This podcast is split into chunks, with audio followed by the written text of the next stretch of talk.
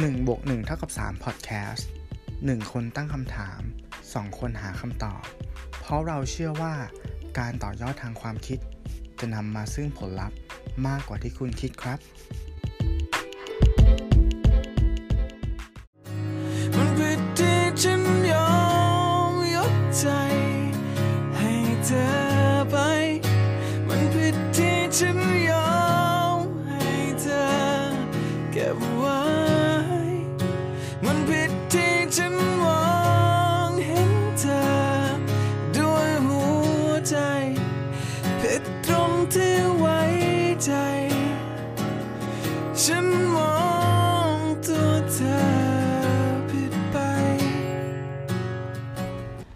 1บนหนึ่งเท่ากับ 3 EP ที่ 58 Trust ผิดที่ไว้ใจ สวัสดีครับ คุณอยู่กับผมหนึ่งอภิชาติ และผมตู้สิวัตรครับ สวัสดีคุณตู้ครับ สวัสดีครับ ครับ สวัสดีคุณผู้ฟังทุกท่านนะฮะ ขอบคุณที่ติดตามรับฟังกันเรามาถึง EP นี้นะฮะอ่าสำหรับ EP นี้ก็หลังจากที่ EP ที่แล้วเราคุยกัน topic ค่อนข้างหนักนะฮะ EP นี้เราก็เลยว่าจะคุยกันให้มันหนักต่อไปเลยผิดที่ไว้ใจไม่เนี่ยหรอกหนักกว่านั้นล้อเล่นครับล้อเล่นอืมไม่หรอกคือ คือมันมาจากมันเหมือนกับว่า feel มันต่อจาก EP ที่แล้วที่ผมคุยกับคุณตู้นะฮะ อย่าง EP ที่ผ่านมา 57 เนี่ย เราคุยกันเรื่อง life coach เนาะแล้วผมว่ามันค่อนข้างลิงก์ไปกับเรื่องของความที่เราไปไปเชื่อใจคนคนหนึ่งนะฮะ ผมก็รู้สึกว่า เออ งั้นเราอยากจะรู้แล้วว่า การที่เราสามารถไปเชื่อใจคนคนหนึ่งโดยที่ โดยที่เราเนี่ยไม่เคยอาจจะไม่เคยเจอตัวจริงเขามาก่อน หรือแม้แต่เราไม่เคยเห็นหน้าเขามาก่อนเนี้ยมันเกิดอะไรขึ้นกับกับโลกทุกวันนี้ เออ นะฮะ ก็เลยอยากเป็นเหมือนภาคต่อคือคือภาคต่อของ life coach ไป ก็เลยเป็นอืมที่มาของของเรื่องนี้ แล้วก็อ่า intro ต้องขอขอบคุณ นะฮะเพลงผิดที่ไว้ใจตรงๆเลยของวง Silly Fools ซึ่งเป็นวงโปรดสมัยมปลายของพวกเรา ครับ ninety ninety ninety เลยนะฮะอัลบั้มครับโอ้โหผม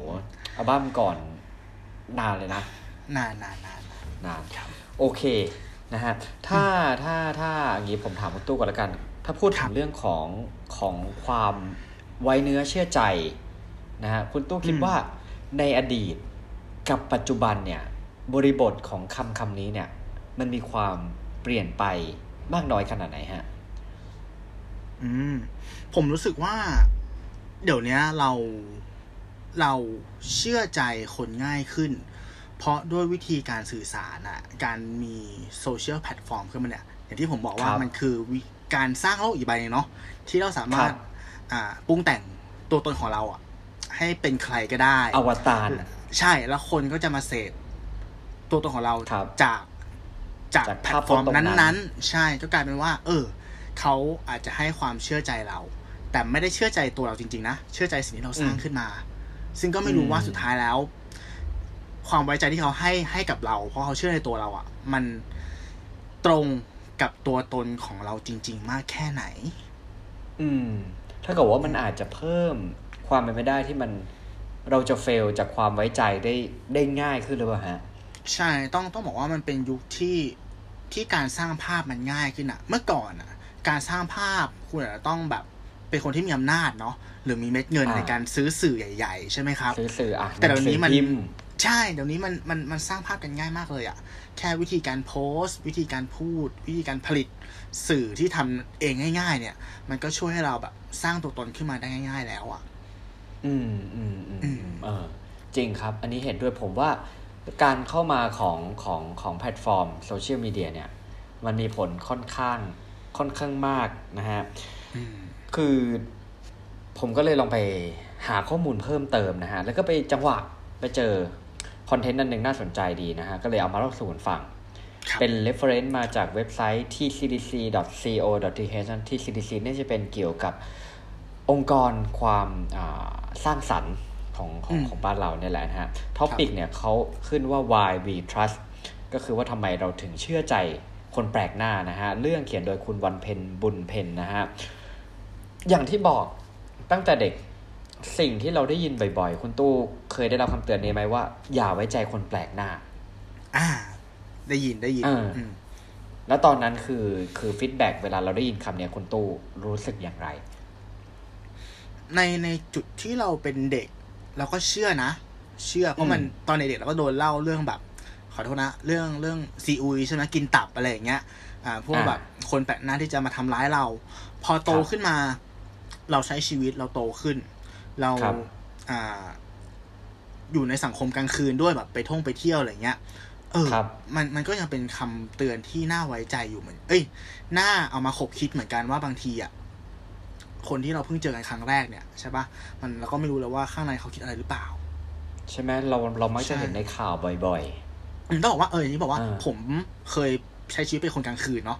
การนัดเจอกันในสถานที่อะโคจรเนี่ยเราไปทานอืมแอลกอฮอล์เนี่ย มันเป็นที่ที่เรามีโอกาสจะเจอคนที่ไม่ประสงค์ดีกับเราได้ง่ายนะถ้าพูดตรงๆ ถูกไหมฮะๆอ่า ไม่ว่าจะในอ่ารูปใช่แบบไหนก็ตามถูกปะอืม อ่าจริงฮะด้วยแล้วด้วยจุดนั้นเนี่ยสติสัมปชัญญะของเรามันอาจจะต้องไม่เหมือนเดิมก็ได้ ใช่อ่าใช่ใช่แต่ถ้ามองมองอีกแง่หนึ่งนะ คุณวันเพ็ญเขาเขียนไว้ประมาณนี้ว่า คือทุกวันนี้เนี่ย เราพร้อมที่จะกดกดเรียก Grab แล้วขึ้นรถไปกับใครก็ไม่รู้แปลกหน้า เพื่อให้ไปถึงจุดหมายอืมหรือว่าไปนอนเคยจินตนาการว่าเราจะไปนอนในบ้านของใครก็ไม่รู้ที่เราเพิ่งรู้จักผ่าน Airbnb โดยที่เรารู้สึกไม่ระแคะระคาย ในขณะเดียวกันเราสามารถที่จะไปออกเดทกับใครก็ไม่รู้ใน Tinder เพียงแค่เห็นใบหน้าที่ถูกใจแล้วก็คำอธิบายตัวเองสั้นๆนะฮะอืมมันมีผลสำรวจที่น่าตกใจอย่างหนึงก็คือ เขาบอกว่าคนเรามีแนวโน้มที่จะเชื่อใจคนแปลกหน้าจากการใช้บริการธุรกิจที่เกิดขึ้นจากเศรษฐกิจแบ่งปัน หรือว่าเราเรียกว่า sharing economy กันนะครับ มากกว่าเชื่อใจเพื่อนร่วมงานหรือเพื่อนบ้านที่เห็นหน้าค่าตากันเกือบทุกวัน เสียอีกนี่อย่างที่บอกแพลตฟอร์มที่มันเข้ามาเนี่ย มันส่งผลขนาดนี้นะฮะเพิ่มเติมฮะ Rachel Botsman นะฮะเป็นนักวิจัยผู้เชี่ยวชาญเรื่องความเชื่อใจ และอาจารย์พิเศษมหาวิทยาลัยออกซ์ฟอร์ดเนี่ยได้ทำการศึกษาธุรกิจนับพันพันๆตัวอย่าง ที่มีโมเดลธุรกิจการบริโภคอย่างร่วมมือกัน หรือว่าเราอาจจะเรียกว่า collaborative consumption เนี่ยเพื่อวิเคราะห์ว่ามันมีปัจจัยอะไรบ้าง ที่เราถึงยอมเชื่อใจคนแปลกหน้าและใช้บริการธุรกิจเหล่านั้น ซึ่งสรุปได้ว่าอ่าในขั้นแรกอะเราลองจะจินตนาการถึง Airbnb ก็ได้นะครับ เราต้องเชื่อว่าไอเดียของธุรกิจนั้นมัน work และคุ้มกับการลองใช้นะฮะสองเนี่ยก็คือว่าเราเชื่อมั่นว่าแพลตฟอร์มนั้นน่ะน่าเชื่อถือ และถ้ามันเกิดปัญหาอะไรเนี่ยเขาสามารถน่าจะช่วยเหลืออะไรเราได้ใช่ไหมเราคงไม่อืมไม่จองบ้านถูกต้องพัก เออ กับใครจากเว็บไซต์อะไรไม่รู้ที่เราแบบไม่ชัวร์อ่าใช่ใช่อย่างที่อ่าอ่าที่คุณหนุ่มพูดถูกเลยว่า เราเราจริงๆแล้วอะเราไม่ได้เชื่อใจคนขับรถ ไม่ได้เชื่อใจเจ้าของบ้านเว้ยแต่เราเชื่อใจอ่าเจ้าของแพลตฟอร์มแพลตฟอร์มนั้นๆถูกปะเราให้ trust กับ Grab เราให้ trust กับ Airbnb คือถ้ามีปัญหาอะไรขึ้นมา ใช่เราสามารถเรียกร้องได้ ขอ refund ใช่ ได้ ถูกปะ ใช่ ใช่อืม ครับ เออแล้วเราก็มักจะได้ยินเกณฑ์ที่เขาบอกว่าโอเคก่อนที่จะเป็นคนขับรถของของ Grab เนี่ยก็จะมีเกณฑ์การตรวจนู่นนี่นั่นประวัติอะไรก็ว่ากันไปอ่าอันนี้มันอาจจะเป็นความความโปร่งใสที่มันเกิดขึ้นนะฮะครับเรื่องสุดท้ายเนี่ยก็คือเป็นการเข้าถึงข้อมูลส่วนตัวของอีกฝ่ายเพียงเล็กน้อย เพื่อตัดสินใจว่าควรจะไว้ใจหรือไม่ และยิ่งไปกว่านั้นนะฮะการให้เรตติ้งก็มีผลค่อนข้างมากนะฮะถูกชื่อเสียงหรือว่า reputation ที่ตามมาหลังจากการได้รับเรตติ้งและความคิดเห็นต่างๆนะฮะอืมมันสามารถที่จะรับประกันถึงความไว้วางใจในอนาคต และวงจรนี้เองเนี่ย มันเป็นจุดเริ่มต้นของการสร้างความเชื่อใจที่เป็นธุรกิจในกระแสเศรษฐกิจแบ่งปัน หรือว่าอืม sharing economy นั่นเองนะฮะอืมถ้ามองในแง่จิตวิทยาล่ะ คุณตู้คิดว่าอย่างไง มองในความแง่รู้จิสึกตอะวิทยาเหรอ อ่า อืมผมรู้สึกว่า ถ้าถามผมนะผมรู้สึกว่า การที่เราจะมีความเชื่อใจเนี่ย เราต้องรู้สึกว่าคนคนนั้นอะเป็นสิ่งมีชีวิตที่เป็นสปีชีส์เดียวกับเรา เป็นพวกเดียวกับเรา ใช่ อย่างเมื่อก่อนถ้าย้อนกลับไปสมัยยุคหินอะไรเงี้ย คนเราอยู่เป็นเป็นเผ่าเป็นหมู่นึกภาพบอกใช่ไหมครับ จริงฮะ เป็นกลุ่มครับเล็กๆอะเราจะไว้เนื้อเชื่อใจกันในเฉพาะกลุ่ม ณ จุดจุดอืมหนึ่งที่มีคนถางกลุ่มเข้ามา เราจะเริ่มอืมตื่นกลัว ตื่นตัวอืมอันนี้เหมือนกัครันบเลยคือว่า ทุกวันเนี้ยมันยังมีอยู่นะ ประเทศฝั่งตะวันตกอะครับ ที่เขาอืมไม่มีรั้วไม่ล็อกอืมบ้าน เสียบกุญแจใช่รถคาไว้ มันเป็นอย่างนั้นจริงๆ เพราะเขารู้สึกว่าเออ คนในหมู่บ้านนั้นนะแล้วบ้านนั้นอะมันคือสิ่งมีชีวิตสปีชีส์เดียวกันอะคือพวกเดียวกัน หรือบางครั้งที่เรารู้สึกว่า เฮ้ย คนคนเนี้ยแม่งเคมีตรงกับเราว่ะ เออ เป็นคนสไตล์เดียวกับเรา เราก็รู้สึกว่าไว้เนื้อเชื่อใจเขามากกว่าคนที่ มีลักษณะเป็นคนละขั้วกับเรานึกภาพออกใช่ไหมเพราะรู้สึกว่าเขาอะอืมจะเข้าอกเข้าใจเรา แล้วเราก็เหมือนจะเข้าอกเข้าใจเขาอะอืม ถ้าเรารู้สึกว่า เออ คนคนนั้น คนกลุ่มนั้นมันเหมือนเหมือนกันกับเรา ไม่ทำอันตรายกับเรา มันก็เป็นการแบบให้ความไว้เนื้อเชื่อใจทางแบบ ทางทางจิตใต้สำนึกเลยด้วยซ้ำอะผมรู้สึกอย่างนั้นนะเหมือนให้ไปเลยอะอืม มี ผมว่าที่คุณตู้พูดมานี่ค่อนข้างค่อนข้างถูกเหมือนกันนะฮะอืม ถ้าเป็นบ้านเราผมว่าคำที่มันจะพูดขึ้นมาเนี่ยก็คือคำว่าถูกโฉลกอ่าใช่อ่าถูกชะโลใช่ไหมเคมีตรงกันอะไรอย่างเงี้ยเอออมอ่าไว้ใจอาปายพากันไป อะไรก็ว่ากันไปนะฮะอืมบทความนี้ต้องเสริมว่า ถ้ามองในแง่จิตวิทยาเนี่ย มันมีนักจิตวิทยาพัฒนาการ ชื่อว่าคุณอีริกอีริกสัน ชื่อประเทศเนี่ยครับอืมเขาเชื่อว่าความเชื่อใจคือการพัฒนาการขั้นแรกสุดของมนุษย์ที่ต้องเผชิญ ซึ่งมันจะนำไปสู่การสร้างความสัมพันธ์กับผู้อื่นและสังคมต่อไป เออ ก็จริงนะ ถ้าเกิดเราไม่มีความเชื่อใจใครเลย มันก็อาจจะ คือเราอาจจะยากที่มันจะอยู่อยู่ด้วยตัวคนเดียวฮะใช่ใช่ใช่เออ ใช่ไหมเออคือใช่เขาบอกว่านิยามของความเชื่อใจหรือว่า trust เนี่ย มันจะไปผสมสองความรู้สึกหลักประกอบกันก็คือหนึ่ง ความคาดหวังหรือ expectation หรือสองเนี่ยก็คือความรู้สึกไม่มั่นคงหรือ vulnerability นะฮะ ของคนหนึ่งที่จะยอมรับความเสี่ยงที่อาจจะเกิดความสูญเสีย ที่มีโอกาสเกิดขึ้นตามมานะฮะ ซึ่งกระบวนการที่จะลดความเสี่ยงเพื่อช่วยลดความรู้สึกไม่มั่นคง และเพิ่มความคาดหวังในการบวกเนี่ยก็คือว่ามันจะเหมือนกับว่าเราต้องรู้จักฝ่ายตรงข้ามที่ เป็นคนแปลกหน้าด้วยข้อมูลเพียงเล็กน้อยเนี่ยจริงๆ แล้วมันก็สามารถที่จะสร้างความเชื่อใจต่ออีกฝ่ายหนึ่งได้ เช่นกันเออบางทีเรื่องของจิตวิทยามันทำงาน ประมาณนี้แหละ และยิ่งเทรนตอนนี้นะฮะเขาบอกเทรนตอนนี้เนี่ยมันมันเหมือนกับว่าจากแต่ก่อนวัฒนธรรมที่มันต้องเป็นของฉันเนี่ย มันกำลังเคลื่อนไปสู่วัฒนธรรมที่เหมือนเป็นของเรา หรือ sharing economy วันนั้นฟัง เอ่อ Mission to the Moon ของคุณแทบประวิทย์มั้งที่พูดว่าอีกหน่อยคุณอาจจะไม่ต้องมีอะไรเป็นของตัวเองเลย และทุกอย่างอืมมันคืออมการอืมเช่า คุณอืมสามารถที่จะเช่าคอมพิวเตอร์ได้ด้วย แล้วก็ไม่ต้องกลัวมันจะตกรุ่น เพราะว่าคุณก็สามารถไป turn เอารุ่นใหม่มาใช้ได้ อีกหน่อยคุณอาจจะไม่ต้องมีอะไรเป็นของตัวเองอย่างรถอืมมันก็จะเริ่มมีแอปที่ว่าคุณอยู่แถวนั้น ตอนนี้มีรถในบริการแถวนั้น คุณก็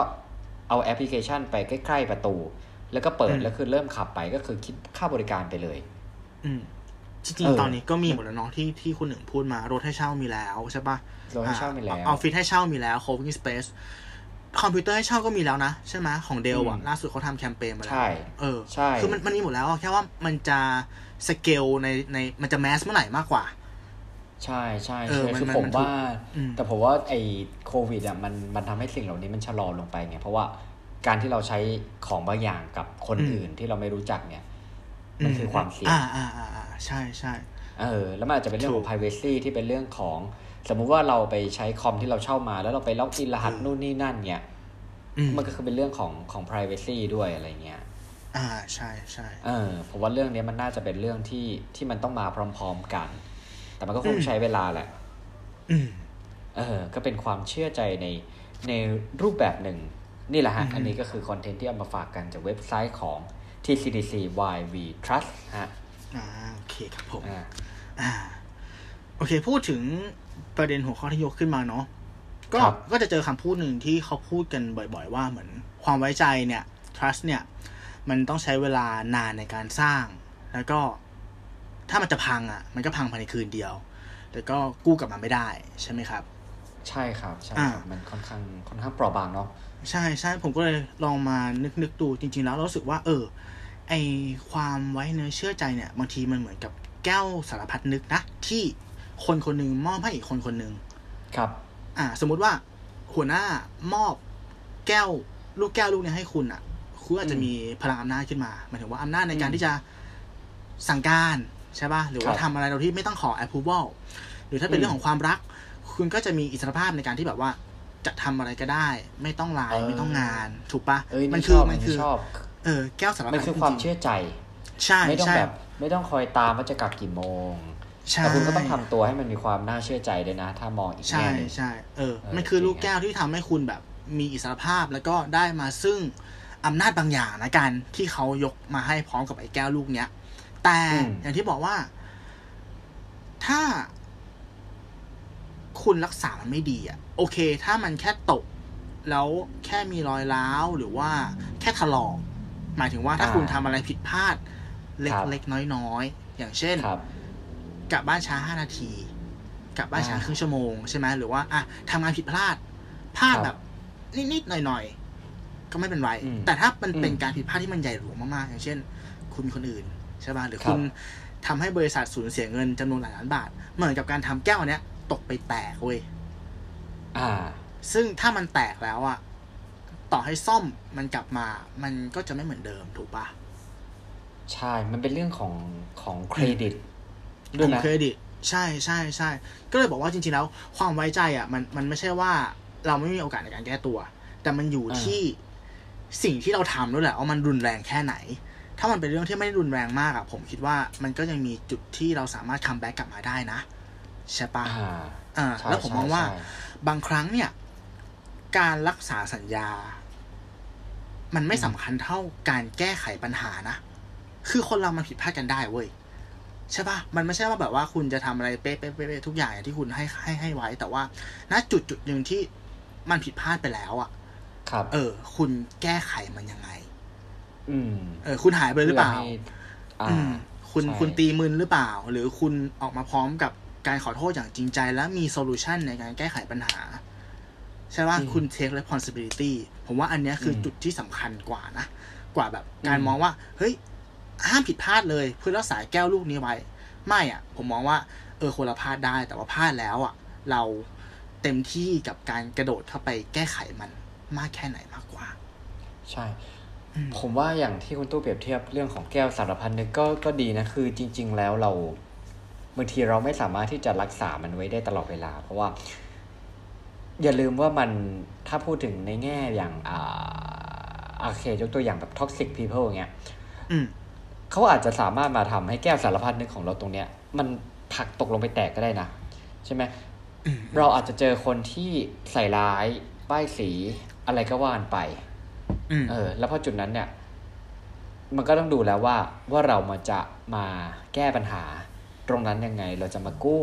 เครดิต หรือว่าความเชื่อใจ ตรงนั้นกลับมายังไงมากกว่าอืมผมว่านั่นเป็นเรื่องที่ค่อนข้างท้าทายแล้วก็อย่างที่บอกมันค่อนข้างเปราะบางเนอะบางทีคือเราเราสร้างเครดิตไว้นานนานมาก สมมุติว่าอืมสิบครั้ง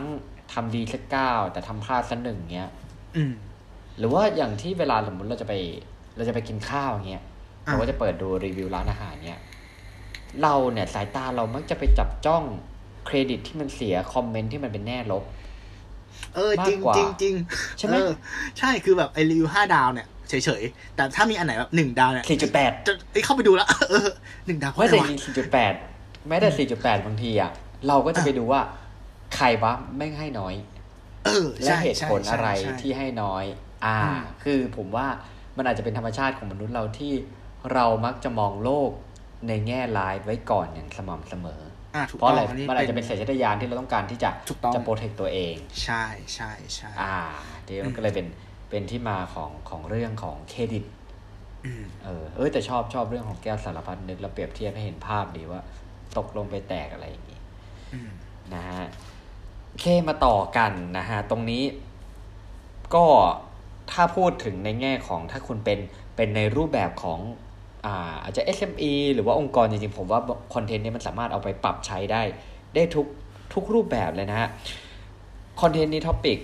มาจากเว็บไซต์ของ www. เก่งสิทธิพงศ์ .com นะฮะ โดยคุณเก่งสิทธิพลต้องขอขอบคุณคอนเทนต์มาณที่นี้ด้วยนะฮะ topic ชื่อว่าสร้างความเชื่อใจด้วย neuroscience เพิ่มประสิทธิภาพการทำงานอืมหารู้ไหมนะฮะว่าไอความเชื่อใจเนี่ย ความไว้ใจหรือความเชื่อใจมันสามารถที่จะช่วยเพิ่ม ประสิทธิภาพการทำงานของทีมงานได้อย่างมีนัยยะสำคัญ ยังไงบ้างนะฮะ มีงานวิจัยบอกว่าบริษัทที่มีความเชื่อใจสูงเนี่ย เมื่อเทียบกับบริษัทที่มีความเชื่อใจต่ำจะพบความแตกต่าง เช่น พนักงาน 74%ถึง 74%นะฮะ เครียดน้อยกว่า ขาดลา 13%น้อยกว่า burnout 40%น้อยกว่า มีพลังงาน 106%มากกว่า มีความพอใจกับการใช้ชีวิต 29%มากกว่า แค่ความเชื่อใจอะเขาบอกว่าคือ trust เนี่ยมันเป็นตัวเร่งเนาะของทุกๆอย่างเลยที่ทำให้องค์กรมันไปใช่ข้างหน้าใช่ไหมครับ perform ได้ดีกว่าใช่ในในทุกๆด้านเลย อืม ใช่ใช่แต่ว่าที่คืออย่างที่เรารู้แหละว่าความเชื่อใจมันมีผลต่อการเติบโตของบริษัทเนี่ยอืมแต่ว่าบางทีเฮดเนี่ยเจ้านายเนี่ยบางทีเขาไม่ไม่ทนาความเชื่อใจมากขึ้น เพราะ เพราะบางทีเขาไม่รู้ว่าเขาต้องทำยังไง อ่าอืมบทความนี้เข้าใจเนี่ยจะมาอืมมาพูดถึงตรงนี้นะฮะครับทีมงานของ Paul J. Sack นะฮะ ถ้าขออ่านผิดต้องขออภัยผู้เขียนและอ่าได้ทำการวิจัยเพราะว่าเมื่อมนุษย์รู้สึกไว้ใจสมองเนี่ยฮะ จะหลั่งฮอร์โมนออกซิโทซิน หรือบางคนเรียกว่า love hormone คือฮอร์โมนแห่งความรักนะฮะ เรามาดูกันว่าว่า จะทำให้คนเชื่อใจเราหรือรักเราได้ต้องทำอะไรบ้าง จริง ๆ บทความนี้ก็จะอ้างอิงมาจาก Harvard Business Review ด้วยเช่นกันมีวิธีการเพิ่มความไว้ใจถึง 7 วิธีนะฮะ ลองตามกันดูว่า อันแรกเนี่ย recognize excellence เมื่อทีมทำงานดีจงแจ้งให้ผู้อื่นได้รับรู้ อาจจะมาในรูปแบบของการโหวตหาพนักงานดีเด่นประจำปีนะฮะ แต่ว่าอันนี้ผมเสริมเองว่า อันนี้มันก็ต้องมีความโปร่งใสในระดับหนึ่งนะ เพราะว่า ถ้าเกิดว่าเจ้านายเป็นคนเลือกเนี่ย บางครั้งเราอาจจะเจอคนที่แบบประจบสอพอใช่ก็เป็นใช่ได้อืมและถ้าอ่าถ้ามันมีไอ้โปรแกรมการโหวตพนักงาน หมายถึงว่าถ้ามีเอ้ยถ้ามีโปรแกรมที่เลือกพนักงานดีเด่นประจำปี แต่เลือกโดยเจ้านายที่เป็นดันไปเลือกคนที่ประจบสอพอเงี้ยสุดท้ายเนี่ย มันจะทำให้พนักงานคนอื่น ๆ ในองค์กรเนี่ย ผมว่าสู้สู้ไม่เลือกยังดีกว่า อืม เออใช่อืมใช่ไหมเพราะความรู้สึกมันจะมันจะ พนักงานคนอื่นมันจะไม่โอเคอะไรเงี้ยข้อต่อไป induce stress challenge หรือว่าให้งานที่ท้าทายนะฮะเขาบอกความโอ้เครียดที่เกิดจากงานที่ท้าทายเนี่ยอันนี้ อันนี้มันดูมันดูย้อนแย้งเนาะอืมผมผมว่ามันเป็นเออมันเป็นสารละสิ่งอย่างหนึ่งใช่ไหมคือหมายถึงว่าใช่ถ้าคนเราทำงานที่แบบมัน routine เดิมๆอะมันจะ burnout อ่ามัมันจะเบื่อ มันต้องเป็นงานที่แบบใช่ท้าทายในระดับหนึ่งแต่ไม่ได้ยากจนเกินไปใช่ไหมฮะ ใช่ใช่ใช่อาจจะไม่ได้ยากจนเกินไปคือ สมองอย่างที่บอกสมองก็จะหลั่งฮอร์โมนออกมามากมายหนึ่งในนั้น ก็คือออกซิโทซินนี่แหละอ่าเขาบอกว่ามนุษย์เราจะรู้สึกดีกับการทำงานที่เห็นความเจริญก้าวหน้า แล้วผมคิดว่าอันหนึ่งที่น่าเสริมคืองานที่มีความหมายนะฮะถูกงานใช่งานที่ท้าทายเกินไปเนี่ย หรือยากจนเกินไปอย่างที่คุณตู้บอกเนี่ย มันอาจจะทำให้เกิดไม่เกิดความคืบหน้าเนี่ย จริง ๆ มันก็ต้องดูเพราะมันอาจจะทำให้มีผลในทางตรงกันข้ามก็ได้ อืมอ่าถ้ายากงานยากจนเกินไปนะฮะอืมอ่า give people discretion in how they do their work ก็คือให้ทีมงานได้ทำงานในแบบที่อยากทำนะฮะ คือลองปล่อยดู จากเซอร์เวยของ City Group และ LinkedIn บอกว่าพนักงานครึ่งหนึ่งเนี่ย ยอมที่จะไม่ขึ้นเงินเดือน ถ้าได้ทำงานในแบบที่ตัวเองอยากทำอืมครึ่งหนึ่งยอมไม่ขึ้นเงินเดือน ถ้าได้ทำงานในแบบที่ตัวเองอยากทำ ก็เอาไปปรับใช้กันดู แต่ว่าก็ต้องมีวิจารณญาณกันด้วยนะฮะเรื่องตรงนี้อืมคือแล้วเขาไม่แปลกใจเลยว่าทำไม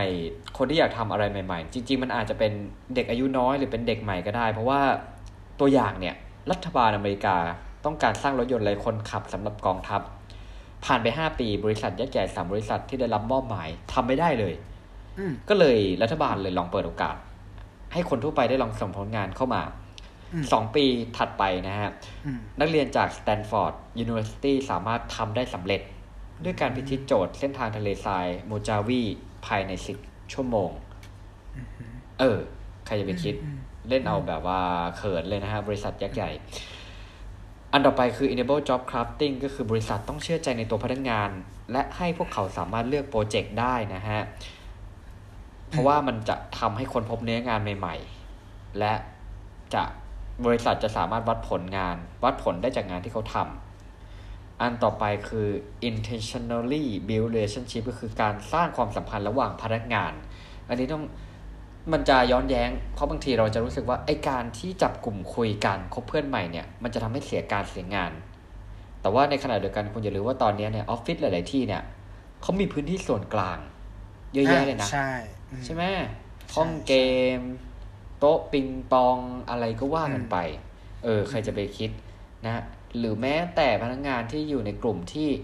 ที่ไม่คิดว่าจำเป็นต้องคุยอย่างเช่นพวกอ่า developer นักเขียนโปรแกรมหรืออะไรเงี้ยจริงๆตรงนั้นอะ ผมว่ามันก็ต้องคุยอืมเออ เพราะว่าอะไรเพราะว่าบางทีเนี่ย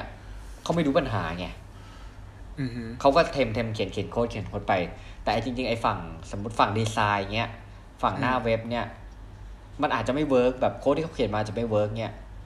สู้มาเจอกันมาคุยกันเนี่ยมันอาจจะได้แลกเปลี่ยนกัน แล้วเขาอย่างน้อยเขาจะได้อาจจะได้รู้ถึงความหมายของงานที่เขาทำใช่ เออ จริงเออคุณหนึ่งพูดถูกไอไอห้องห้องนั้นเนาะไอห้อง snack room เนี่ยบางทีมันครับทำให้ให้เรารู้ว่าสิ่งที่เราทำอะแล้วส่งต่อครับไปอะ มันมีความครับหมายยังไงถูกปะอ่าและอีกใช่แง่หนึ่งเราจะได้รู้ด้วยว่า พอเราส่งผ่านงานไปแล้วเนี่ย คนที่อ่าทำงานต่อไปอะเขาทำงานยังไงอ่า ใช่ไหมเราจะเข้าใจเขาด้วยไงว่าอ๋อจริงๆแล้วเขามีชาเลนจ์แบบนี้นะเขามีอ่าอุปสรรคบางอย่างที่เราไม่เคยรู้เลยถูกปะใช่เออมันมันมันเป็นการแบบเปิดใจซึ่งกันและกันเนาะอืมใช่ใช่แล้วเราอาจจะได้เห็นว่าสุดท้ายเราอาจจะได้เห็นว่างานที่เราทำเนี่ย โดยที่เราอาจจะรู้สึกว่าเฉยไปวันๆเนี่ย จริง ๆ มันอาจจะมีความหมายกับคนคนหนึ่งสมมติเขาเดินมา มาขอบคุณคุณเนี่ยอืมมันอาจจะทำให้มุมมองการทำงานของคุณเนี่ย เปลี่ยนไปทั้งทั้งๆที่ทั้งทั้งๆที่มันมันเหมือนเดิมทุกๆวัน ก็ได้ อ่าใช่ อ่านะอันลองสุดท้ายครับ facilitate whole person goal ก็คือการใส่ใจการเติบโตของพนักงานนะฮะ จริง ๆแล้วเขาบอกว่านอกจากเรื่องงานเนี่ย จริง ๆ เรื่องส่วนตัวเนี่ยก็สมควรที่จะ จะให้ความสำคัญเหมือนกัน คนที่เป็นเจ้านายเนี่ย คือเราแบบบริษัทที่มีความเชื่อใจสูงเนี่ยจะสร้าง mindset ให้พนักงานมีความรู้สึก อยากเติบโตในอาชีพการงานนะฮะหมดยุคแล้วที่บริษัทเนี่ยจะต้องทำการรีวิวพนักงาน แต่ต้องทอืมำพรีวิวแทนให้พนักงานนะฮะคือแทนที่เราจะไปขุดประวัติเขาว่าเขาเคยผ่านอะไรมาบ้างอะไรอย่างนี้นู่นนี่นั่น โดยเฉพาะการขุดนะผมว่าส่วนใหญ่มันจะไม่ค่อยเรื่องดีเท่าไหร่นะอืมอืมอืมพรีวิวก็คือว่าช่วยให้พนักงานมองว่าอนาคตของเขาจะเป็นยังไง ดูแลแม้กระทั่งว่าหลังจากทำงานไปแล้วเนี่ย เขาสมควรจะไปสมัครงานจากที่ไหนต่อมอันเนี้ยผมว่าจริง ๆ มันเป็นมันเป็นค่อนข้างแบบ จุดจุดละเอียดอ่อนมากเนี่ยเพราะว่าหลังๆเนี่ยบางทีเราเจอที่ว่าสมมติออกจากบริษัทนี้ไปนะฮะบางคนเหมือนแบบเหมือนตัดตัดญาติมิตรเลยอะอ่าอ่าอ่าเออเข้าใจใช่ไหมอืมไม่พอใจใช่แล้วก็ไม่มีความหวังดีทั้งนั้นที่บางครั้งเนี่ยเขาไปแล้วเขาอาจจะมีอนาคตที่ดีกว่า แต่ทำไมบางทีเราก็อาจจะอยากดึงเขาไว้อืมอ่า ใช่ไหมฮะครับข้อสุดท้ายโชว์ vulnerability นะฮะบริษัทที่มีความเชื่อใจสูงอะผู้นำและหัวหน้าจะเป็นคนเอ่ยปากขอความช่วยเหลือ แทนที่จะสั่งให้พนักงานทำนะทีมวิจัยของคุณพอลเนี่ยบอกว่าเอ่อการขอความช่วยเหลือทำให้สมองของผู้ได้ยินเนี่ยมันจะหลั่งฮอร์โมนตัวเดิมอีกแล้ว คือออกซิโทซินสร้างความไว้ใจเพิ่มมากขึ้น และในขณะเดียวกันการการขอความช่วยเหลือเนี่ยเป็นส่วนหนึ่งที่ทำให้พนักงานรู้สึกถึงถึง ความไม่ perfect ของเจ้านายอะอืมเออ แล้วมันทำให้มันอืมมันอืม touchชิ่งก็คือว่า เอ้ยหัวหน้ามันก็เป็นมนุษย์ที่มีความผิดพลาดได้เหมือนกัน ผมว่าอันนี้มันอาจจะมีส่งผลดีกับกับ relation แบบความสัมพันธ์ระยะยาวที่ว่าอีกหน่อยเวลาคุณประชุมเนี้ยคุณรู้ว่าหัวหน้าก็เหมือนพนักไอเหมือนมนุษย์คนหนึ่งอะ คุณก็อาจจะกล้าเสนอความเห็นอะไรที่มันมันมันจริงมากขึ้นอืมก็ได้ อ่าใช่เออ นะฮะอ่า อันนี้คือคือคือคุณสมบัติอืมถ้าเกิดคุณอยากให้ตัวเองมีความน่าเชื่อใจไว้ใจก็ลองปรับใช้กันดูนะฮะ เป็น 7 วิธีนี้นะครับผม ครับผม โอเค ก็มันเป็นวิธีการที่ทำให้พนักงานเนี่ยเขารู้สึกว่าเขาเขาถูกมองเห็นเนาะใช่ปะใช่เออใช่เขาถูกรับฟังแล้วก็คนใช่ที่อยู่ข้างบนเขาเนี่ยก็เป็นคนเหมือนกัน ไม่ใช่สิ่งมีชีวิตที่แบบแต่ต้องไม่ได้ ถูกไหมใช่ใช่เออมันใช่มันมันคือมันคือผู้นำอะมันไม่มันคือลีดเดอร์ไม่ใช่บอสไม่ใช่คนที่ใช่เอผแต่มว่ามันสั่งสั่งมันมันทำให้ผมว่าเรื่องของความเชื่อใจมันทำให้มันเกิดวัฒนธรรมที่มันเป็นแฟต organization อ่าเกิดขึ้นได้ ใช่ใช่ใช่ไม่มีลำดับขั้นเนาะอืมใช่ไหมเออ ใช่มีความเป็นไปได้ครับ โอเคครับอ่าหัวข้อของพอดแคสต์ EP นี้ก็คือหัวข้อผิดที่ไว้ใจนะผิดที่ใช่ไว้ใจอ่าพอพูดถึงคำคำเนี้ยไป พอพอคนหนึ่งตั้งหัวข้อนี้ขึ้นมาเว้ยแล้วก็ไปนั่งคิดเว้ยแล้วเราก็รู้สึกว่า เออคำคำเนี้ย เวลาเรายกออกมาพูดเนี่ยเราสึกว่ามันเป็นคำที่เหมือนบางทีอะเป็นคำที่เราค่อนข้างจะเห็นแก่ตัวเหมือนกันนะที่จะพูดคำคำนี้ออกมา เวลาแต่มันคุณเฮิร์ตนะอะมัน hurt อะเราเรายอมรับว่ามัน hurt ถ้าเป็นเรื่องความรักมันก็ hurt เป็นเรื่องธุรกิจอืมมันก็ hurt เป็นเรื่อง Fail เงินเงินทองทอง มันก็ hurt เว้ย แต่การที่เราพูดว่าอืมเออเราเราเราพลาดเพราะเราผิดที่ไว้ใจอะเรารู้สึกว่ามันหมายความว่าอะไรมันหมายความว่า เราผิดที่ไว้ใจเขา แล้วเขาเป็นคนที่ไม่น่าไว้ใจ มันเหมือนเป็นคำพูดในเชิงที่ว่า เราโยนความผิดให้คนอื่นอะคุณหนึ่งอ่า เออเก็ตปะคุณพูดพูดอย่างนี้จริงจริงมันเหมือนกับอะว่าอะจริง ๆ แล้วเขาอาจจะไม่ได้ไม่ได้ไม่ได้บังคับอืมเราให้เราไว้ใจเขาแต่ว่าจริง ๆ จุดเริ่มต้นความไว้ใจ มันเริ่มที่ตัวเราเอง ถูกต้อง แล้วมันก็ใช่จบที่ตัวเราเอง แต่เราดันเอาสิ่งที่เรารู้สึกเฟล เนี่ยอืมมันเอาขี้ไปโยนใช่ให้กับเขาอ่าอืมอะอย่างง่ายๆเลยเรื่องเรื่องยืมเรื่องยืมเงินก็ได้อ่าให้เพื่อนยืมอ่าเงินไปหมื่นหนึ่งอ่าเพื่อนอ่าไม่คืน แล้วก็บอกว่าเออผิดที่ไว้ใจมัน แต่ถามว่าถ้าเราเป็นคนมีความรอบคอบ เราทำสัญญงสัญญาไว้ซะหน่อย ใช่ป่ะอ่ามันก็อาจจะอ่าไม่เกิดเคสแบบนี้ขึ้น ถูกไหมอ่า เออาที่จะชวนคุยคือว่า เออ จริง ๆ แล้วความไว้ใจเนี่ย มันเป็นทรัพย์สินของใคร เรามองว่าความไว้ใจอะมันคือทรัพย์สินของเรานะ ต่อให้เราใช่ยกมันให้คนอื่นไปแล้วอะ แต่มันก็ใช่ยังอยู่ในความรับผิดชอบของเราอยู่ แต่คนชอบคิดว่า ให้เขาไปแล้ว เขาต้องดูแล จริง ๆ มันไม่ใช่ อะ ผมมองว่ามันไม่ใช่ อ่าอ่าาเออ เหมือนกับว่า มันอืมอ่าว่ามาเลยฮะครับ ผมรู้สึกว่า เออ เราควรจะ การที่เราให้ความไว้ใจใครสักคนหนึ่งอะมันไม่ใช่ว่าเราอืมกล้าที่จะไว้ใจเขาเว้ย แต่มันคืออเรารู้เว้ยว่า เราเข้มแข็งพอ ที่ถ้ามันมีอะไรเกิดขึ้นมาแล้วอะเราเอาอยู่อะเราไว้ใจตัวเองอะมมเออ ว่าว่าอืมต่อให้อืมเราผิดพลาดกับความรักครั้งนี้ ต่อให้ลูกน้องเราไปทำอะไรแล้วมันมันเกิดอะไรที่มันแย่ๆขึ้นมา มีความล้มเหลวขึ้นมาอือือืมเรารับมันได้ อะ เรา take responsibility กับมันได้อะมันควรจะเป็นอ่าอย่างนั้นน่ะเออ อืมอืมอืมจริงอืมถ้าในมุมมองผมนะ ผมว่าอืมมันมันมันเป็นเรื่องของจริงๆเรื่องของความไว้ใจ ผมว่ามันมันเหมือนเป็นภูมิต้านทานอะอือหือเออออืมคือเด็กๆเรามักจะจะเชื่อใจใครง่ายเหมือนใครชวนไปไหนแล้วก็จะไปอืม โดยที่แบบไม่รู้จักหน้าตามาก่อนอาจจะด้วย อาจจะด้วยภูมิต้านทานด้วยสัญชาตญาณด้วยการผ่านโลกมายังไม่เยอะอะไรเงี้ยหืแต่พอเมื่อเราโตขึ้นโตขึ้นนะฮะยิ่งโดยเฉพาะบางคนที่อาจจะเคยเจอเหตุการณ์ที่มันแบบเป็น trigger point ของชีวิตที่แบบว่า อาจจะ hurt จากเรื่องนู้นเรื่องนี้ อาจจะโดนถ้ามองในแง่แบบโดนหักหลังอืมอ่า มันอาจจะได้ภูมิต้านทานของความเชื่อใจหรือไว้ใจคนของเขาเนี่ยอืมมันมันยากขึ้น แต่มันก็เป็นผลดีกับเขาไง หรือเปล่าอืมอืมอันนี้ไม่แน่ใจนะ เพราะว่าถ้าเกิดอือฮึคุณเป็นคนที่ที่เชื่อใจคนยากเนี่ย มันก็โหผมว่าเรื่องนี้มันขึ้นอยู่กับจังหวะชีวิตเลยว่ะใช่ไหมผมว่าเออคืมันเรามันไม่อยู่รู้ที่ใช่ เราไม่รู้แต่ว่ามันอยู่ที่ ความสามารถในการคิดวิเคราะห์ของเราด้วยแหละความรอบคอบด้วยแหละ เออมันมันมันอาจจะตัดสินง่ายๆเลยนะว่า เราเป็นคนรอบคอบหรือคนมักง่ายแต่ละบางคนใช่ป่ะพอให้คำว่าเชื่อใจไปแล้วคือเหมือนกับโยนไปเลย เออฉันเชื่อใจแกอย่างเงี้ยอ๋อไม่เอมีอการแล้วแทร็กไม่มีการไม่มีการติดแทร็ตากไม่มีการนู่นนี่นั่น เออแต่บางคน เขาจะรู้ขอบเขตว่า โอเค คุณจะให้ความไว้ใจลูกน้องคุณใช่ปะคุณต้องมั่นใจก่อนว่าเขาทำงานนี้ได้อืมถูกปะเออคุณต้องอืมเทรนนิ่งเขาก่อน คุณต้องไกด์เขาก่อน ใช่ไหมไม่ใช่แบอืบมว่าโยนไปให้เลยแล้วแบบมันไปทำอะไรขึ้นมาแบบบริษัทขาดทุนอะไรเงี้ยแล้วคุณรับไม่ไหวอย่างเงี้ยอันนั้นคือคุณสับเพร่าละอืมคุณมักง่ายละอ่าใช่ปะเออเรื่องความรักก็เหมือนกันแบบเออฉันไว้ใจเธอนะเธอทำอะไรก็ได้อย่างเงี้ย มันก็ไม่ใช่แล้วก็ต้องมีการเผื่อใจสร้างภูมิต้านทานถูกปะเอออ่าวางตัวให้ดีเข้ามาด้วยเว้ยเออ สุดท้ายแล้วมันก็กลับมาที่อืม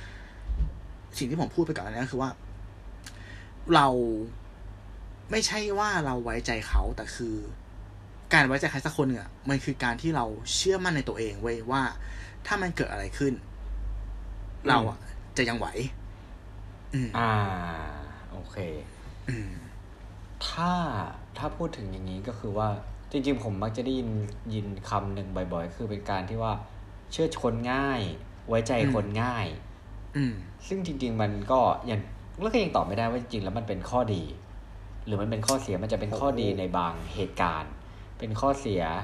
ในบางเหตุการณ์ แต่ถ้ายังคนที่ไว้ใจคนยากเนี่ยอืมมันก็มีข้อเสียเหมือนกันนะเพราะมันอาจจะเป็นการปิดโอกาสตัวเองก็ได้อืมถูกต้องไหม เออ ถ้าอย่างเงี้ย คือผมว่ามันเป็นเรื่องอย่างที่คุณตู้บอกมันถูกต้องที่ว่า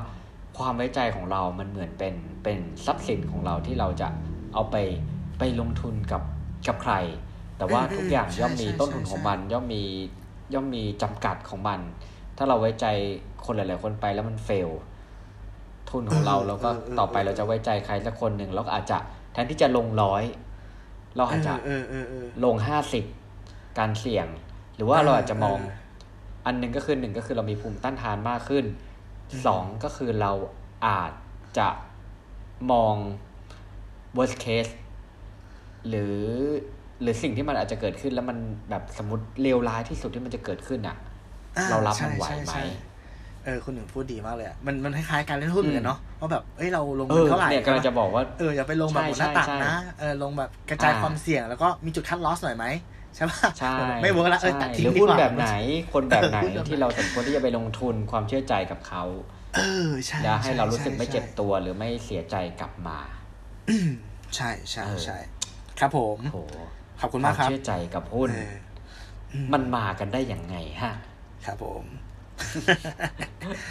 โอเคสวยงามต่อเลยสวยงามต่อเลย โอเค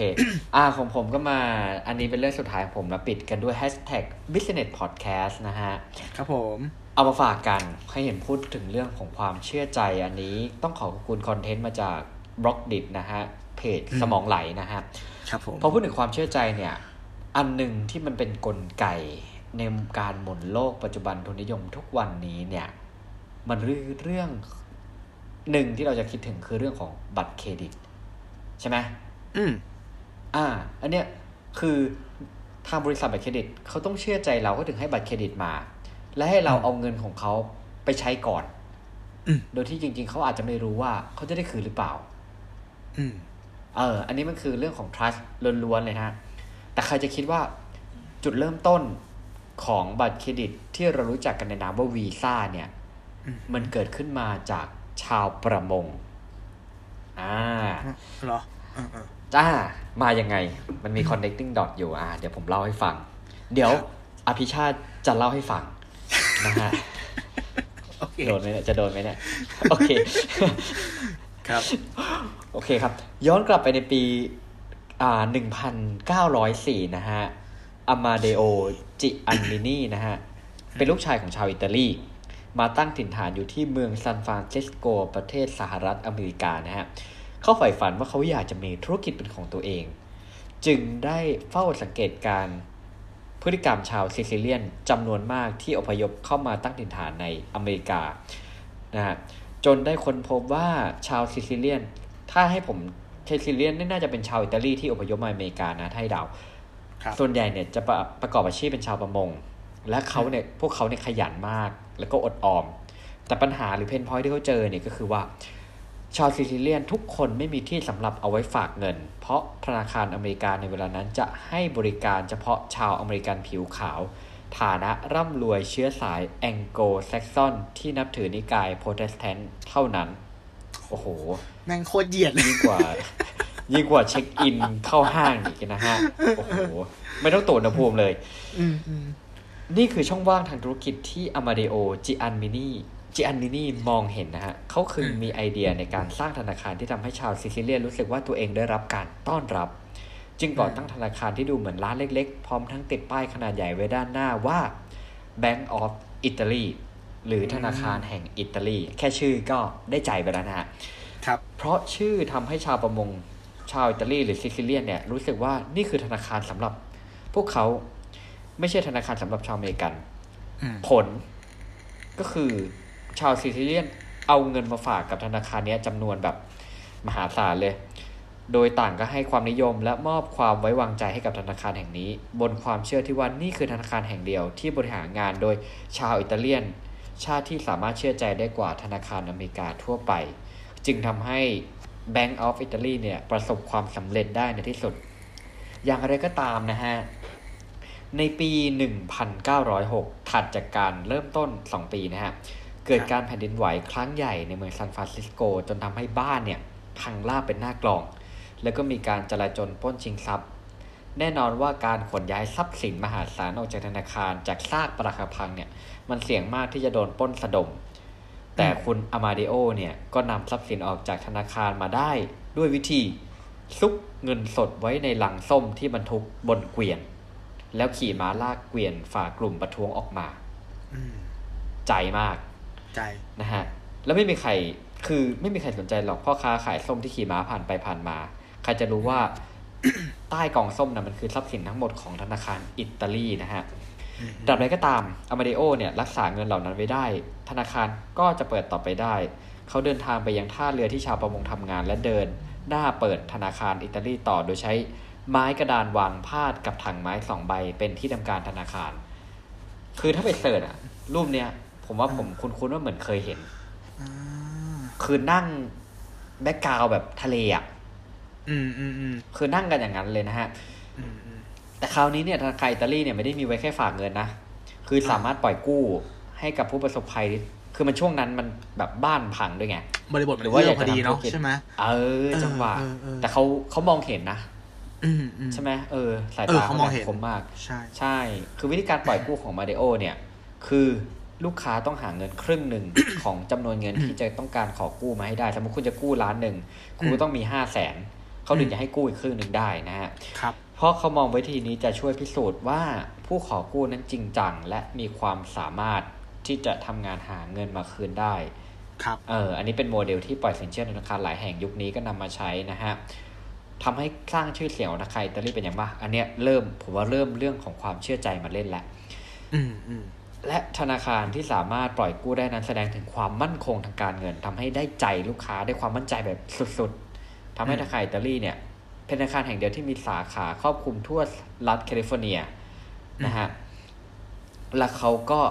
คุณอามาเดโอก็ได้มีไอเดียแล้วว่ามันต้องเป็นมากกว่าธนาคารสำหรับชาวประมงซิซิเลียนแล้วแหละ เอออมก็เลยปรับ look ตัดสินใจเข้าร่วมทุนกับธนาคารของท้องถิ่น และเปลี่ยนชื่อจาก Bank of Italy เป็น Bank of America ในปี1930อ่า ที่มาใครจะรู้ Bank of America แต่ก่อนเคยเป็น Bank of Italy นะฮะ หลังจากนั้นเนี่ยธนาคารแห่งอเมริกาก็เติบโตอย่างเร็วจนกลายเป็นธนาคารที่ใหญ่เป็นอันดับที่2ของอเมริกาภายในไม่กี่ทศวรรษ และเป็นหนึ่งในธนาคารที่ใหญ่ที่สุดในโลก ในปี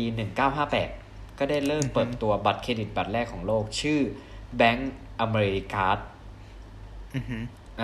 ตลาดบัตรเครดิตก็แผ่ขยายไปทั่วโลกนะฮะ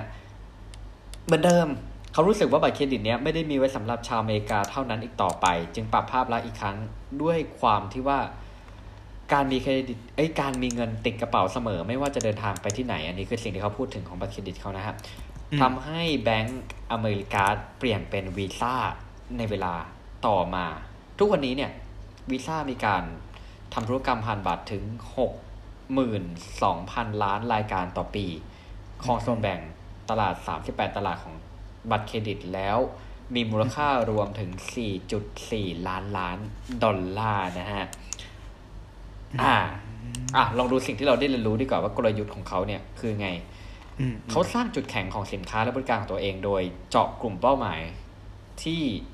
อ่าเฉพาะในระดับที่ไม่ใหญ่มาก แต่ว่าถึงอกถึงใจ คือเข้าอกเข้าใจเลยแหละ ตั้งแต่แบบ Bank of Italy อะไรนู่นนี่นั่นนะฮะ และ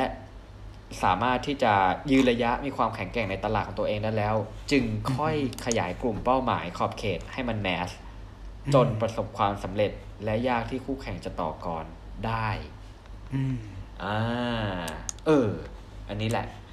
เป็นธุรกิจที่มากับความเชื่อใจ ครับ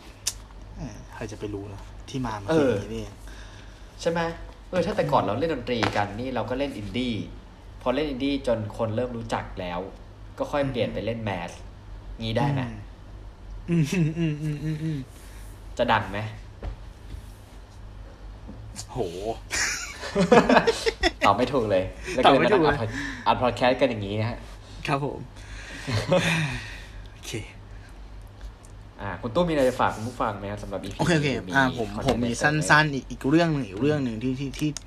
เตรียมตกผลึกมาเนาะพูดถึงการครับสร้างความไว้ใจเนี่ย ความไว้ใจเนี่ยคผรับมจะแบ่งเป็นสองฝั่งก็คือ ฝั่งแรกก็คือผู้รับหรือผู้ร้องขอ อ่าครับทำยังไงถึงจะสร้างความเชื่อใจ ก็อีกฝั่งหนึงก็คือครับผู้ให้นะครับ ครับผู้ที่จะให้ความไว้ใจ โอเค พูดถึงฝั่งผู้รับก่อน ผมมองว่าหลายครั้งที่เราเห็นเนี่ยอืม ความเชื่อใจมันไม่ใช่สิ่งที่เราสามารถเรียกร้องได้อะอืม เหมือนเหมือนความนับความน่านับถืออะมันไม่ใช่สิ่งที่แบบ เธอต้องมานับถือฉันนะเหมือนกันเลย เธอต้องมาเชื่อใจฉันเชื่อใจฉันนะมัเชื่อฉัไม่นได้สิเชื่อฉันสิใช่ใช่มันเป็นสิ่งที่คุณจะได้รับก็ต่อเมื่อคุณสมควรจะได้รับมัน ถูกไหมอืมเมื่อคุณอืมสร้างมันให้สมควร ใช่ ดังนั้นก็สามารถพูดได้เลยว่า การกระทำสำคัญกว่าคำพูด ในบริบทนี้นะ การที่คุณจะได้รับความไว้ใจเนี่ย อะ คุณต้องทำก่อน ใช่ปะคุณต้อง deliver สมมติถ้าเป็นในเรื่องของของที่ทำงานแล้วกัน คุณต้อง deliver งานให้หัวหน้าคุณก่อนให้เขาเห็นว่า เอ้ยคุณครับคุณมีความสามารถนะ คุณเหมาะสมครับกับกับความไว้เนื้อเชื่อใจนั้นจริง ๆ ใช่ไหมถ้าคุณจะอืมขอไฟเขียวในการทำอะไรบางอย่างอะไรอย่างเงี้ย คุณต้อง deliver ครับก่อน ไม่ใช่แบบ อืมพี่ผมขอ แล้วเขาไม่ให้ก็มาบ่นว่า แบบหัวหน้าไม่เปิดกว้างเนี่ยมันก็ไม่ใช่ถูกปะต้อง deliver ก่อนจริงๆเออ นี่คือหนึ่งสองคือ ผมมองว่า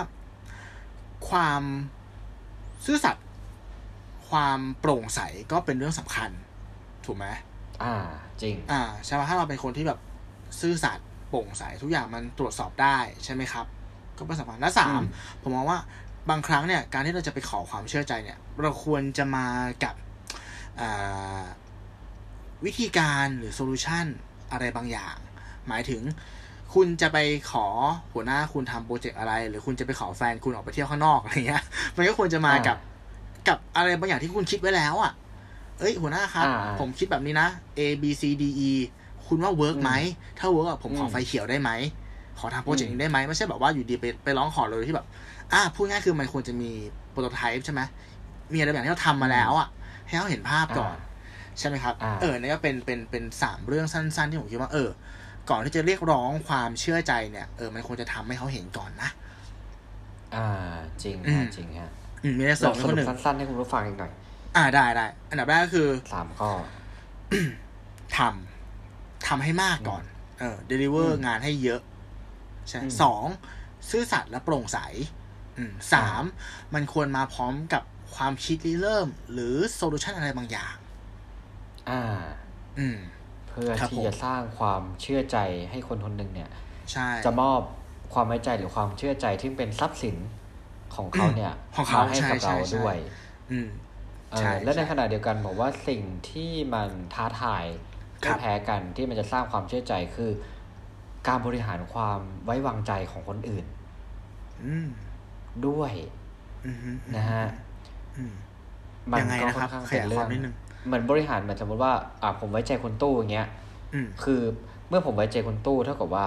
ในใจอย่างที่อย่างที่ผมเกริ่นไปในตอนต้นๆของ EP คือ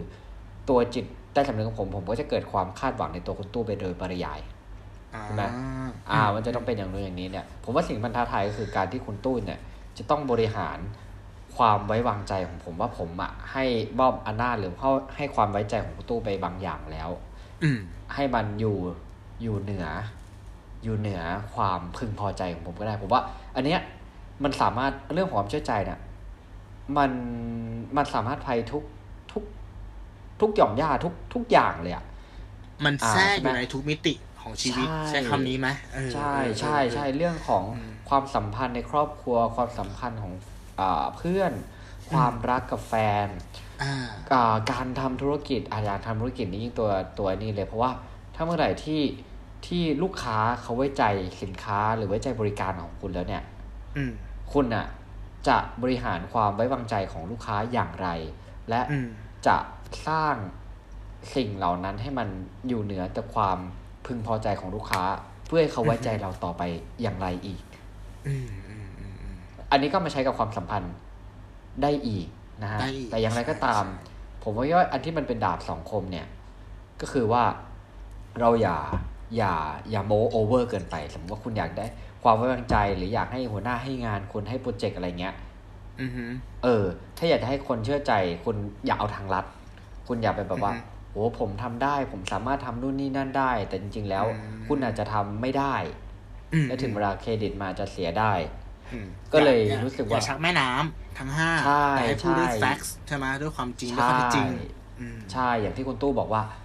ข้อแรกก็คือทำ นั่นแหละอืมผมว่าไอ้การทำทำทำทำไปเรื่อยๆเนี่ยอืมถึงวันหนึ่งเนี่ยความเชื่อใจเนี่ยคนเขาก็จะเห็นได้เองจากจากผลงานที่มันออกมาหรือจากความเพียรพยายามที่เราทำมันอืมอืมอืมเออใช่อย่างที่บอกว่ามันเครดิตมันคงไม่ได้สร้างกันได้แค่วันเดียวใช่ไหมใช่ถูกครับ เออใช่ไหมทุกอย่างมันก็คือต้องต้องใช้เวลาความเชื่อใจหรือความสัมพันธ์ก็เช่นกันนะฮะ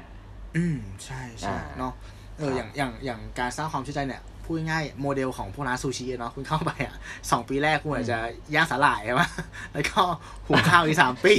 ทำไข่หวานอีกห้าปีอะไรเงี้ยไม่ได้ปั้นปลาอะไรเงี้ยเออมันต้องค่อยๆสะสมไปเว้ยโอเคต้องสะสมต่อมาไปต่อมาในมุมของผู้ให้ในมุมผู้ให้ครับมันมันมีบางจุดบางอย่างที่ผมนึกได้อะคือบางคนอะ บอกว่าฉันเชื่อใจเธอนะ แต่จริงๆคือคุณไม่ได้อ่าเชื่อใจเว้ยอย่างเช่นว่าอ่าเออหนึ่งหนึ่งรู้ใช่ไหมว่าตู้เชื่อใจหนึ่งอะอ่า หนึ่งรู้ใช่ไหมอ่าฉะนั้นหนึ่งหนึ่งจะไม่เกเรใช่ไหมตู้เชื่อใจหนึ่งนะหนึ่งหนึ่งรู้ใช่ไหมอ่านี่อ่านี่คือตู้เชื่อใจหนึ่งเปล่าวะใช่ป่ะเออคือคนบางคนเอาเอาคำนี้มาย้ำมาย้ำมาย้ำนั่นคือคุณไม่ได้เชื่อใจเขา ถูกไหมอ่า เออ หรือหรือในองค์กรอันเนี้ยบางทีหัวหน้าบอกว่า เออ ผมเชื่อใจคุณนะ แต่แบบอืมไมโครแมเนจชิบหายเลยสั่งเออนู่นนี่นั่นอะเอ้ยเนี่ยผมเชื่อใจคุณนะ แต่คุณต้องทำนี้หนึ่งสองสามสี่ห้าหกเจ็ดทำตามนี้เลยนะ เอาให้ได้แบบนี้นะ นี่คือออืม วิธีการทำงานโปรเซสของการทำงานไปเป็นแบบนี้เลยอ่าผมเชื่อใจคุณผมรู้อ่าว่าคุณทำได้ อันนี้คือมันไม่ได้เชื่อใจปะวะคือผมว่ากล่าวความเชื่อใจเนี่ย บางทีมันมันอยู่ที่การแสดงออกอืมอย่างที่บอก action speak louder ใช่ปะใช่ไหมอืมเออือมอืมใช่นั่นแหละใช่ ผมเคยผมว่ามันผมเคยมีมีหัวหน้าสองคนครับเออแล้วเขามาสั่งงานผม มันมันเป็นอ่าขั้วตรงข้ามที่ที่ชัดเจนมากๆเลย คนแรกบอกว่า การจะทำให้ได้ผลลัพธ์แบบเนี้ย คุณต้องทำ หนึ่งสองสามสี่ห้าอ่าหัวหน้าคนที่สองบอกว่า ผมต้องการให้คุณทำยังไงก็ได้ ให้ลูกค้ารู้สึกแฮปปี้ที่สุดอ่าหลังจากได้รับบริการจากเรา แล้วเขาก็ยกอ่าเคสตัดดี้ขึ้นมาให้ผมฟังสามสี่เคสอ่มันต่างกันมากเลยนะเว้ยเออเออ มันต่างกันมากเลยนะ อันอันแรกอะหมายถึงว่า เราต้องทำทำตามระเบียบแบบแผนที่เขาวางไว้แล้ว เพื่อให้ได้ผลลัพธ์ ตามที่เขาตั้งไว้ ดังนั้นผลลัพธ์อะมันจะไม่เกินเพดานที่เขาตั้งไว้เว้ยถูกปะเพราะมันถูก craft มาแล้วว่าต้องทำหนึ่งสองสามสี่ห้าอ่าเหมือนทอดไข่ดาวก็ต้องได้คือไข่ดาวอืมคือ maximum maximum อะอืมก็คือตามผลลัพธ์ที่เขาวางไว้ใช่ไหมถูกต้องไม่เกินนั้น เอออมเออ แต่อันที่สองที่บอกว่า เออ คุณทำยังไงได้ให้ให้ลูกค้า happy แล้วยก case study ขึ้นมาแบบเนี้ย มันเป็นเหมือนอืมสนามเด็กเล่นที่แบบให้เราทดให้เราลองอะ ดังนั้นอ่าผลลัพธ์อะอะมันเป็นไปได้เว่าที่มันอาจจะออกมาแค่เจ็ดสิบเต็มร้อยแต่มันก็มีโอกาสที่มันจะไปร้อยยี่สิบร้อยห้าสิบสองร้อยเลยนะเว้ยถูกปะเพราะเราไม่ถูกตีกรอบใช่เออผมว่าใช่หัวหน้าคนที่ใช่สองเนี่ยนี่คือตัวอย่างของความไว้ใจเว้ยผมว่านั่นคือ leader ใช่ใช่อืมอืมดังนั้นก็เนี่ยอยากให้ทุกคนแบบไปขบคิดกันนิดนึงว่า เออ ในฐานะที่เราเป็นทั้งผู้รับในบางบริบทเนาะและผู้ให้ในบางบริบทเนี่ยเอออย่าลืมนะว่า ความไว้ใจจริงแล้วมันมันใช้ยังไงอืมมันใช้ยังไง ครับผมอืมก็ประมาณนี้อืมโอเค สวยงามนะ ของผมก็ก่อนจะจบ EP นี้นะฮะ ก็เอามาฝากกัน คือไปเจอสำนวนของภาษาอังกฤษนะฮะเขาแปลว่า เขาพูดว่าความผิดพลาดของทุกคนเนี่ย ไม่ได้เขียนไว้ที่หน้าผาก ก็คือว่า หมายถึงทุกคนนั้นน่ะมีความผิดพลาดสม่ำเสมอแน่นอน แต่เราไม่มีทางรู้เลยว่า คนคนนั้นเนี่ยเป็นเช่นไรอืมดังนั้นเนี่ยก่อนที่เราจะไว้ใจใครเนี่ย ก็ตรีตรองให้ดีนะฮะ